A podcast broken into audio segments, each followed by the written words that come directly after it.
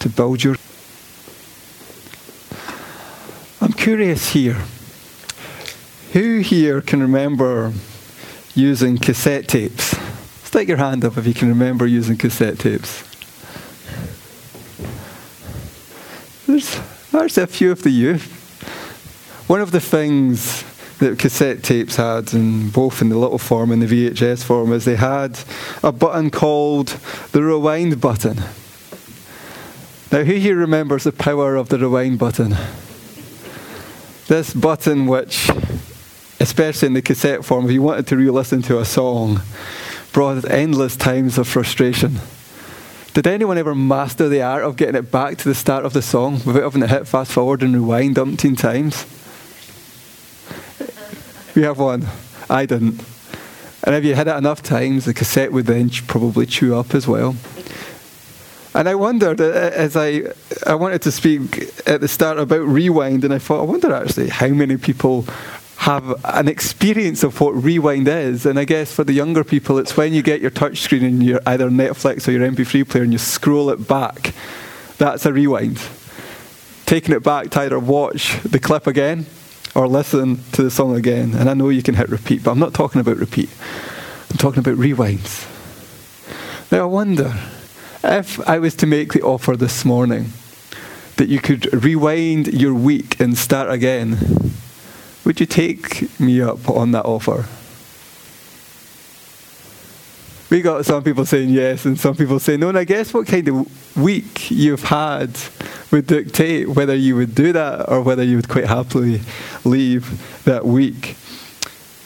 In the past, I wonder for what if I was to change the offer slightly and say that you could go back to a point in your life, maybe a point that haunts you, or pains you, or frustrates you, a point that you could go back to and press that rewind button and do it again. Would we take that offer up and change that thing that frustrates us or haunts us or causes us difficulty?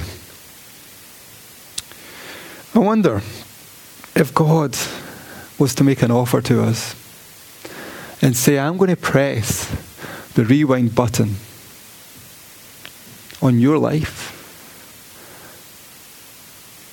on human history itself.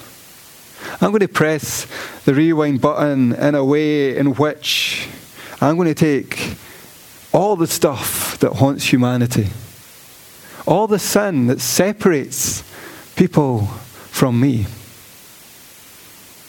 I'm going to take it away. And I'm going to press the rewind button, says God, in such a way that all the stuff that separates human beings from God would be removed. That this would be the offer that Jesus Christ makes. That for human beings who hear the gospel and respond to it, they find themselves in a place which is almost back to Eden, where all that stuff which separated us from God is being removed. And what we have then is reconciled relationship with our eternal Father. Point one is God's great rewind. And I'm calling it this because as I read about holy priesthood or royal priesthood, depends which translation you look at. As I read about this, my mind first, as it normally does, went straight to, well, what does that mean? What, does, what do we do as a royal priesthood? And what shocked me was the commentators weren't saying what we do as a royal priesthood. What they were saying is this is what we are. That in Christ, each and every one of us is a royal priesthood. And not as a function, but as a status. That this is our identity. And they linked it back to the Garden of Eden and argued that as those in Christ, those where this division has been removed, the division of sin which separated us from God, we are back once more in a place where we walk in fellowship with God. And that this is what makes us a royal priesthood. It's not a function, but it's a status. The gospel tells us that if you trust in Jesus Christ, you will be saved. That the sacrifice of Jesus Christ, and we remember that when we share communion later on, that the sacrifice that Jesus Christ meant, did means, I got there in the end, it means that for all of us that trust in Him and place our lives in His hands, our sin is gone. And we are in a place Augustine would say we are able not to sin. We are free from the enslavement of it and have a choice. We can resist temptation. We're not always brilliant at it, but that choice is there. The work of Christ means that that division, that hostility, isn't there. Second Corinthians tells us that we are reconciled with God and then given our ministry of reconciliation. We are brought back to God. As a royal priesthood, this means that we are a people for God. We are, we are a people who walk with God. I spoke about a rewind at the start. And it comforts me just how many youth actually have seen a cassette player, by the way. I feel a little less old this morning. But we have received that kind of rewind in Christ. All the stuff of our life that separated us from God, all the sin and shame that we would like to find a way to remove, all the stuff that can bring up guilt and shame especially when we contemplate the fact that the God we worship as a holy God has been cleansed in Jesus Christ. In that sense, there has been a rewind button hit. And we weren't given all of that because there was a point when we proved ourselves worthy. Or because God would know there is a point in the future where we would find ourselves worthy. What a shaky foundation that would be to live in our relationship with God with. We were given it by grace, by hearing the good news and trusting in the God of the good news. Yet, it struck me as I pondered what the commentators were saying, as I looked at the links from this description back to Genesis. There was one question that hit me like a bolt between the eyes, and it's a question that I'm going to share with you all this morning. A question that God may be asking of us. A question that's a heartbreaking one that He first read, that he first asked in the Garden of Eden. I want to take you back to Genesis chapter 3. This might take me a while because these, this Bible has very thin pages and I wasn't clever enough to use the second bookmark. Genesis 3, verses 8 and 9. And they heard the sound of the Lord walking in the garden in the cool of day and the man and his wife hid themselves from the presence of the Lord among the trees of the garden. The Lord called to the man and says to him, Where are you? And it struck me as I read those verses, as I pondered what Jesus Christ has done on our behalf. This reconciliation that each of us have been, that has been set before each and every one of us, have we grasped it? Do we thirst for God? Or could God's question to us still be, Where are you? And this is the second thing I want to look at. The first thing is, is God's great rewind that He has hit that rewind button. All that stuff that could separate us from God is gone. What's laid before us now is a Father who welcomes us. But as His question to you, where are you? Is His question to me, where am I? And this, I'm going to call our great hiding. We all know the effect of sin that sin brought division. We see straight away in the Garden of Eden that people automatically resorted to hiding themselves from a holy God. They sought to avoid him. And yet, this brought that heartbreaking question from God Where are you? Something had changed. And you know, that is a question that I think a lot of us could relate to in our lives. There will be times in our lives when people that we've been close to, when people that we have trusted, perhaps at key times we feel they weren't there for us. And we feel the pain of that. And if we were to ask them this question, where are you? It would be filled with pain. Pain because of the feeling of betrayal that we experience. I wonder if it was so for God when those that He created to live with Him in fellowship were now suddenly estranged from Him. And He asked them this question Where are you?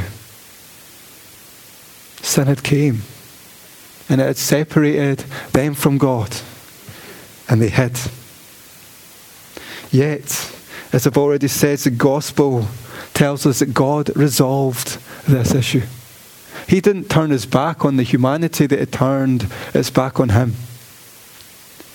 No, he set in place, even from Genesis, even from this chapter, a plan to redeem humanity.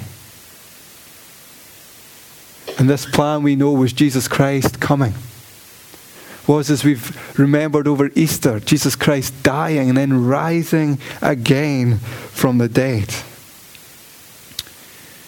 The issue of sin was Jesus was victorious over it. And yet, if we are a royal priesthood, a people who are set apart for God, for our King, and if we think of what that question was that God asked in Genesis Where are you? What would He ask of us this morning? Are we a people who have grasped this amazing reconciliation that God offers us and walk hand in hand with Him? Or are we still a people that find ourselves hiding in the forest, watching, but not fully taking hold of the offer that God has made of us, made to us. And might He still ask us the same question Where are you? We're invited to intimacy, to intimacy with God, to live with Him, to live for Him, to be led by Him, to experience the joy of being reconciled completely with our Maker.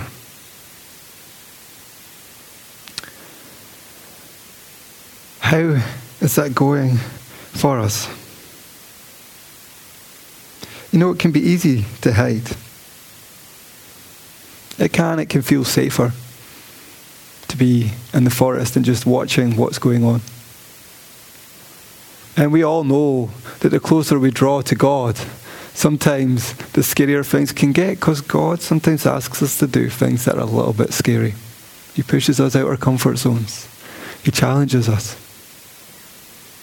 He will upset what we think is right and wrong because Jesus does things that we can't always box as simply and as easily as we might like. Have we stuck to the forest? Or have we grasped the offer that God makes of us? Have we deepened our relationship? Have we deepened our prayer life? How is our thirst for God, our yearning for His presence? Are these things that compel us and drive us? Or have we settled for the safe distance to be in the forest and to watch? And maybe God asks that question of us this morning. That can feel like an easy place to be, a safe place to be. But we're offered so much more in Jesus Christ. In Galatians 4, Paul says, and this is Galatians 4, verse 4 to verse 7 But when the right time came, God sent his Son born of a woman, subject to the law. God sent him to buy freedom for us who were slaves to the law, so that he could adopt us as his very own children.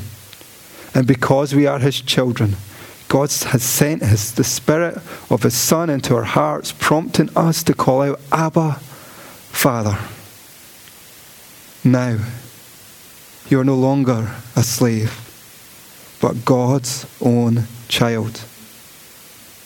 And since you are his child, God has made you his heir. This morning, all of us that trust in Jesus Christ, you are God's child. Jesus Christ has bought you freedom from sin, and you have been adopted as God's own child. And He has set within all of us a spirit that yearns to cry out, Abba, Father. This is the kind of intimacy that God yearns for from us. Jesus came to reconcile our people to God, and He has done that. Let's not hide in the forest. So we have God's great rewind. We have our great hiding. But we also have our new living. We are a royal priesthood. That is your status. It's a fact. It's as much a fact as me saying the world is round. It's as much a fact as me saying I'm losing my hair. Because I am. And I blame Jonah, wherever he is. I think he steals it. This is a fact. This is your live. This is your, this is the truth in God. But is it this morning your lived experience? Does the Spirit within us expressly yell out, Abba Father, as Paul joyously writes? Is it our experience?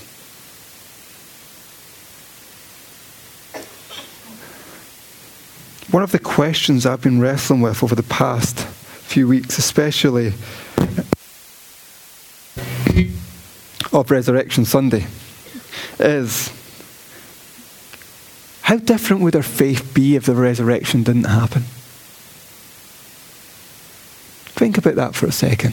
What difference would it make to your faith if the resurrection didn't happen. And let's not say, well, the resurrection confirms that what Jesus Christ said and did was right and true.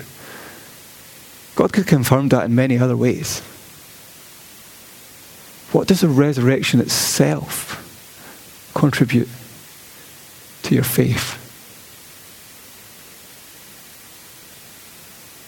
And I wonder, and I've been wrestling with that question because I feel that if we just simply say it confirms all that Jesus said and did, it kind of cheapens the resurrection itself. There's got to be something significant about it that impacts our faith. And one of the things that I think the resurrection does and contributes to our faith is that when Jesus Christ comes back to life, he offers this new life to each and every Christian. Now, I'm not talking about the fact we're living in our resurrection bodies just now, because if that was the case, I was definitely given one from the bargain side. But what I'm talking about is that we are drawn into this new kingdom. This kingdom where Jesus Christ reigns as the risen Lord. And it's a peculiar kingdom because this kingdom is here, because you're here. And because Jesus Christ reigns, but we know it's not here in its full form because we know that happens when Jesus Christ returns. But yet, in this kingdom, is to be a people who are given life and abundance. A people who the Bible tells us that when the Son shall set you free, you shall be free indeed. A people reconciled to God, and that is what makes us a royal priesthood. And it brought me to a question. And it's a question that I'm going to again share with you guys. Are you content just being saved? Or do you hunger for what salvation offers? And that is a life with the living, true God. Salvation is awesome. Salvation sets us free from sin and promises us, yeah, I got that right, life eternal. And this is good. But it does more than that, much more than that. It reconciles us with the God with whom each and every one of us was made to live with. Are we content simply being saved? Or do we hunger and thirst for the one that salvation takes us to? That being our God, the one Paul describes as our Abba, Father. That is where the life is offered. In that reconciliation with God, in that relationship with God, one in which it gets deeper and deeper and transforms us greater and greater. And we are filled with His love and expressing that love to the world. We've all met, I'm sure we've all met people who we know just by looking at them are Christians. You just know it. They got some sort of vibe about them. What is that vibe? The vibe isn't good works. The vibe isn't any of these things that we would try to nail on. I think the vibe is that we can see God in them. And for people to see God in us, we need to spend time with God. And let that reconciliation that we have all received deepen and deepen and deepen. That we grasp hold of the fact that our God was resurrected. That he makes this remarkable invitation to us all to follow him in the newness of life. And he gives us this remarkable assurance that he will never, ever leave us or forsake us. That there is nothing on earth, not even death itself, that can separate us from him. And his invitation to each and every one of us is that we go to him that we have fellowship with, with the one that we were created to have fellowship with. So I will sum it up as this this is your identity in Jesus Christ. You are a royal priesthood. And the offer, an invitation that's placed before us all, is to draw closer and closer and closer with our Abba Father. But do we stand in the forest or do we grasp hold of it? Are we content with salvation? Or do we hunger and thirst for the God that salvation draws us to? We're going to share communion in a short bit, and I'll invite the band back up just now, and they will prepare to lead us in our communion song. Communion reminds us that what Christ did was to reconcile us with God and also with one another too. It reminds us that a great price was paid. And it reminds us that this offer is not because you are worthy or I'm worthy, but because we trust in Jesus Christ. This meal is a meal of joy because this meal reminds us that in Christ it is accomplished. God stands before you, his arms outstretched, much like we hear in that stunning parable of the prodigal son. Run to him. He's your Abba Father. Let's be a people that don't stand in the forest and aren't content with simply being saved, but hunger and thirst for our Father.